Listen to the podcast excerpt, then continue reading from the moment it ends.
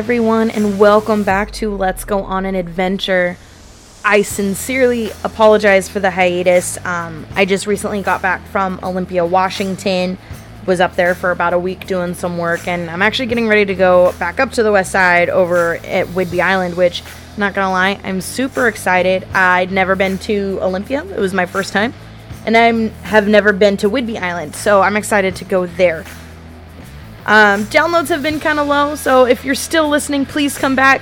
I've got some more new stuff that you know I'm I'm excited to share and everything. I will be gone again this week, but I have every intention of putting out another podcast before I leave. I'm going to do my best to make sure that is out there. That way, you will all have something new to listen to. I actually have a really big series for you guys today. It's an older series. It came out in 2007, and the original series ended in 2014.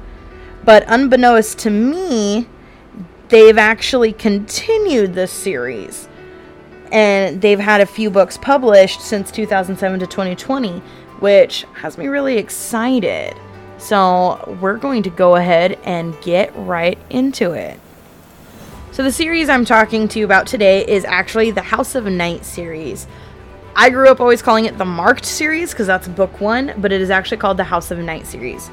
This is a YA book or by YA series about vampires and kind of like zombie-ish vampires, but not quite.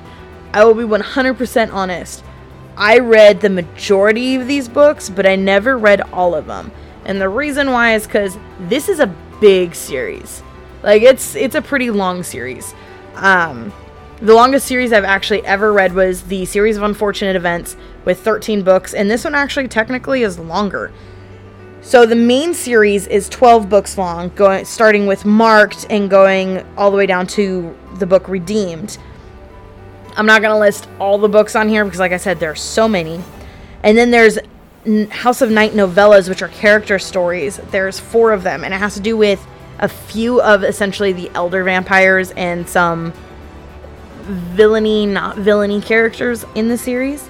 And then, like I said, unbeknownst to me, they actually continued the House of Night series with House of Night Otherworld. Now, from what I remember and from what I've seen in the last couple of books of the original series, it talks about the Otherworld. So this is a continuation of them with the original characters as they're older, Zoey Redbird and all of all of their friends. Now, the concept for this series when it comes to vampirism is both the same and a little bit different than your normal vampire setup. As opposed to most vampires where it's, you know, if you get bitten, you know, you turn into a vampire if you, you know, survive. Like if you get bitten and they don't feed from you all the way. Or there's the you have to they have to suck your blood and then you have to suck their blood to become a vampire kind of thing and it's this whole painful like 3-day process kind of thing. This one is a little bit different. In this one, you are essentially chosen and you are marked. And this mark was a crescent moon, like filled in or outline, either way. And those who actually make it to become full fledged vampires essentially have all these like tattoos that show up on them. These marks, these like little cute little squiggles and everything like that. If, if you've seen the cover of the books, you, you can tell. And that, that kind of thing. It comes like a crown across your head, goes down your body, the whole gambit. Now, Zoey Redbird is a teenager. She was, I think, 15 when she was marked, which is about the average age. And when you're marked as a teenager, uh, there's a high possibility that you just won't survive. And when you're marked, you go automatically to the House of Night to start living the life of a vampire. Um, you don't start drinking blood or anything right away. You eat regular food and stuff. And slowly, build into that kind of thing. Um, and it's really interesting the concept and everything. Uh, there's a little bit of spice in this, and by a little I mean in the first book, literally in like chapter two or three, she runs into two people who become one's like an enemy, one's kind of like a lover, not lover kind of thing. Yeah, having like a sexual moment. Like, uh, I think the girl is on her knees in front of him, and you can assume what's going on after that. No, they don't go into detail with anything like that. Like it's it's not a smut series at all for teens or anything like that. Definitely say it's like 15, 16 year old type series. But nothing crazy. That's like the extent. Now, there's a lot of stuff that goes into it, and I will definitely say the House of Night series not only takes in the vampire aspect, but brings in a lot of Wicca mythology, which is what I thought was really interesting. And by that I mean when it came to they do different types of like rituals and stuff. And when they do the rituals, uh, they have your pentagram. They say the different things that are said uh, when it comes to greetings and everything in Wicca lore, such as you know, blessed be, um, and that kind of thing. You know, they say prayers to the goddess, or they mention the goddess a lot, which is a big thing in uh, Wicca theology. What I also thought was kind of cool is each vampire, not well, not each, special vampires end up with some sort of like affinity. And Zoey Redbird, who's the main character, does come up with an, the affinity of basically controlling the elements. And not that she control the, controls them specifically, but she is the embodiment of spirit. Now, when it comes to the pentagram, it is earth, water, air, um, fire, and spirit. That's that's what that represents, kind of thing. And the foremost point being spirit. Each one of her friends she finds, or they learn, has an affinity for each one, which is why they're so linked and so close together. So when they do any type of rituals or whatever, which things happen throughout the series, each one of them holds the candle that represents that element, their affinity, and it just kind of grows from there. Now, a lot of things happen. A lot of things happen. Later in the series, I believe in book two or three, one of her best friends, I can't remember her name, but I know she was like a Southern Belle. She was absolutely adorable. She was one of my favorite characters. Well, she doesn't make it. Like she she doesn't make it through her uh, vampirism. She she she doesn't turn correctly or something like that. But here's the funny thing. They find her later and she's not dead. But she's not quite alive either. And that's why I say there's like kind of like a zombieism kind of thing that happens, which is really, really interesting.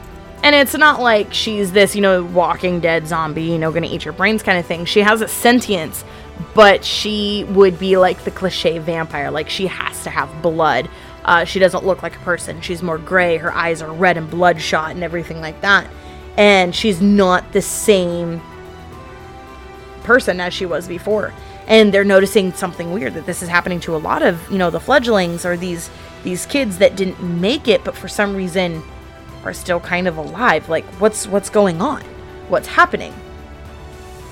Now i will mention that they also bring in a little bit of native american lore because zoey redbird her grandmother is like half cherokee or full cherokee or something like that. She's she's native like straight up native. And she taught uh, zoey which is why she's called zoey redbird different things about native myth and everything. And so when it comes down to it, Zoey actually has a deep connection to the quote unquote goddess because of that, which was kind of cool. It was like a cool little myth thing that they added in all of that, which is awesome. She also goes in and learns that as a fledgling or as a uh, child vampire, teen vampire, uh, there's a reason why they don't drink blood. And the reason why is because of essentially the bonding that can happen. Um, in some vampire lore, there's the um, what is it called? I don't remember, but it's a type of bond that happens when uh, you feed from someone, but that's all you do. You keep them alive, you don't turn them, but you feed from them. The imprinting, that's what it is. When that that person will essentially imprint on you, and that can be dangerous because they essentially follow you around like a lovesick puppy, and that happens to her. So before she goes to the house of night, she has this boyfriend named Heath, and he's a real douche, guys. Like he is like the stereotypical douchey, you know, uh, quarterback kind of like guy. Terrible. And when he when she gets sent to the House of Night, at first he was like, "Oh my God, I want nothing to do with you. You're a vampire," blah, that kind of thing. And then all of a sudden he's like, "I had to see it for myself and whatever." And for a fledgling or a young vampire, she has a lot of stronger urges that are normal. And part of that has to do with the affinity that she has with the goddess, the connection that she has. It's it's a lot stronger than normal. And part of that is because of her heritage. But because of that, she ends up biting Heath and sucking some of his blood and he imprints on her. It was a straight up accident, not something she meant to do whatsoever, but she was drawn to it. And it kind of ca- causes some problems later. A lot of different things happen throughout the books. Now, I will be honest, I have not read the novellas. I have not read the Otherworld books. Have not. Um, I didn't even know the Otherworld books were even a thing. I had known about some of the House of Night novellas, such as Neferet's Curse and The Dragon's Oath. I had seen them in passing, and I was like, oh, I know that one name, Neferet.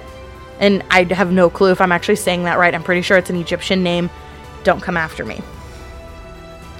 But it's has to do with one of the main characters in the series. Uh, mentor slash, I'm pretty sure she kind of becomes a villain. Not 100%. Like I said, I never finished this series because it was so long. Now, this series is actually a duo. It's by PC Cast and I believe her daughter Christina Cast or Kristen Cast, sorry, mother-daughter duo. Kristen has done some of her own books. She's known for The Sisters of Salem, which is 3 books, and The Key Books, which is 2. And PC Cast has done a lot others. Now, they've done a bunch of them together. Like they've done a bunch of books together. Um, there's the Disasters, the Escape books, the Goddess Summoning, which is a seven book series, into the Mist, uh, or Partholon books, which are seven books, Tales of a New World, three books, and Time Raiders, which is five books. Now, those I believe are done all by PC Cast, except for the Escape books. That's done with uh, Kristen. But they, they do a lot of mother daughter duos when it comes to the books, which is kind of cool. I mean, that's that's that's awesome. Talk about you know ha- doing something you know with your mom. That's that's pretty cool. I have not read any of their other books. I've seen them around. Like I've seen a couple of these around. Like I've seen the goddess summoning, I'm pretty sure. These they have a thing with making long series. like absolutely.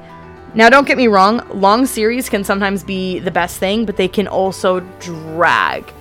And after a point I felt that with these books, which is why I think I stopped after Burned. Tempted or Burned because I don't remember reading Destined, Hidden, Revealed, or Redeemed. I don't even remember if I read Awakened. So I that's after seven books, eight books, and it just it dragged on and on, and it, it became boring for me. Now, don't get me wrong; these are good books. They are good YA books, absolutely. It's just a long series, and it seemed kind of repetitive after a while. Now, I am interested with the aspect of the whole House of Night Otherworld books, which are newer. Those started in 2017 and came, uh, I believe ended in 2020. I didn't see anything else about um, more coming out. Um, and there's four books. It's Loved, Lost, Forgotten, and Found. And from what I gathered, in the end of the original series, they came upon what was called the Other World, and I think that's where Stevie. That's what the little girl's name. She was my favorite. She was little the little Southern Belle. Her name was Stevie. I know, kind of a funny name, but it was short for something else. I believe that's what that had to do with is the other world. They were like another version of themselves, like a whole parallel universe, you know, paradox kind of thing. Not 100%. Do not quote me. Read the series, and then you can tell me. They seem interesting like I said, I could barely get through the House of Night series. I didn't get through them. So the concept of reading these ones, I'm just like, I don't know. I would have to actually go back and read the first 12 books, and my to be read list is already long. I really don't want to go backwards right now. but they are a good series. They really are. And uh, the cast family did really good. They did a lot of detail, and they did a lot of research when it came to it. I the aspect of different Native American lore, the different theology when it comes to Wicca. They they did their homework and to mesh the three, the whole vampirism, the Wicca, the uh, native lore, that's that's pretty awesome. It's it's hard to mix all that kind of stuff together and actually come up with something solid. Now, rumor has it that there is possibly a TV show that is going to be produced about the House of Night series, which could be really cool. I know there's a couple of TikTokers that are pushing for it and they do their own cosplay and everything for this stuff. Um, which, you know what? Hey, if it happens, I won't necessarily be disappointed with it. It seems like TV shows seem to do better than the actual movies of making something, so I'll, I'll give it a shot. I'll give it a shot. There's rumors of a few other series that are going to be, you know, Netflix series and everything like that. I know Shadow and Bone became a Netflix series, which have gotten mixed reviews. Um, a Court of Thorns and Roses may actually possibly be a TV series, and I'm really scared for that one, so uh, I don't know. But this one, this one actually has a lot of possibilities when it comes to a TV series, just because it is a very long series.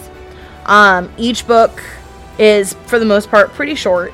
Uh, they're not they're not incredibly long. Like if they did it like they did, what was it? The series of unfortunate events series with Patrick Harris, they could actually do pretty well. It's just all dependent on how they do it. I mean, if, if they do it something like that where each episode is the equivalent of a book, and they just or not each episode, every two episodes it's a full book, they could they could actually do pretty okay. Um, because that's that's how they did the series of unfortunate events, and I actually really enjoyed the series way better than the movie. So if they did something like that, this could actually have great potential, and especially if they have the right type of cast. Now, if they whitewash the whole cast, I'm going to be irritated. Um, just because, like I said, Zoey Redbird is supposed to be like part Native American. Her parents suck, by the way. I think her dad died. Her mom is being influenced by her stepfather, and her stepfather is like mega Christian. So the whole idea of vampirism means that she is sinful and blah blah blah, and it's crazy. Like absolutely crazy. Like he tried to lock her up and have her essentially committed because she got marked. And it was like, what? talk about you know not being you know accepting and her mom let it happen like her mom didn't have her back the only person who has actually had her back is her grandma. Like grandma redbird is dope. I want her as my grandma. Like for real. She's always got her granddaughter's back. Like she's always there for her grandbaby. She was the one who took her to the house of night because i guess once you've been marked you have a certain amount of time before you like can die if you're not in the house of night. Because you're not going because you're going through the cycle of changing. And Grandma Redbird found her essentially on her farm because they had a farm and took her, took herself. She's like, you know, I'm here for you, baby. I'm I'm gonna be here. You know, I'm always your backup, whatever. And she never left her side. Always had her back. Anytime Zoey was like, you know, Grandma, I'm scared, or you know, uh, I don't know if I can do this. Grandma Redbird was like, you got this, Zoey Bird. You got this, girl. I got you. Well, you're gonna get through this. Like, talk about the best support system ever when your parents fail to be that. Like, girl's lucky. I want I want Grandma Redbird. Like she can be my grandma and bake me cookies and we can go smudging. I'm down. Let's do it. but all in all, not a bad series. Like I said, long. But they're small books. Like each book I think is like 3 to 400 pages super small. And I know people are like, that's that's still a lot of pages. That's a couple hundred pages. For a book, couple hundred pages really is not that big. It's really not. You can knock it knock two books out in a day, and that's being a slow reader. Being a fast reader like me, where you're just like boom, boom, boom, I can knock out three or four. Being a slower reader, you can knock out two if you're like actually into it and like wanting to know more about the series. It's it's a pretty fast read. It's pretty easy to read like I said, they're just long. And some of the books do get thicker. I will admit, some of the books get closer to like four or five hundred pages. Like the further you go, I think uh, Burned, Tempted, and Awakened. Once you get to those those points, which is like book seven, they start getting a little bit thicker, but not crazy. Like you don't even hit six hundred pages at all. And six hundred page books are thick boys. Those are the ones that you got to watch out for. so. All right, guys, that's going to be it this time. I will be getting another one out as soon as possible. Um, I'm reading a few different books. Like, I'm, I'm trying to knock out some books so I have some more awesome content for you guys. I know you're getting tired of the older stuff. I'm trying to get the newer stuff out there. I'm in the process of reading Crescent City, um, Court of Silver Flames, uh, the one from Ed Shearmur, uh, When Tigers Are in Singapore. I'm I'm reading so many at one time to make sure I have content for you guys. I am so sorry it is taking so long. Like I said, I've been busy with work. I work two jobs. G- girls gotta eat and pay rent. So, um, but until next time, guys. I hope that this has been a entertaining podcast for you, and I hope this series may lead you on to your next adventure. Have a good night, guys.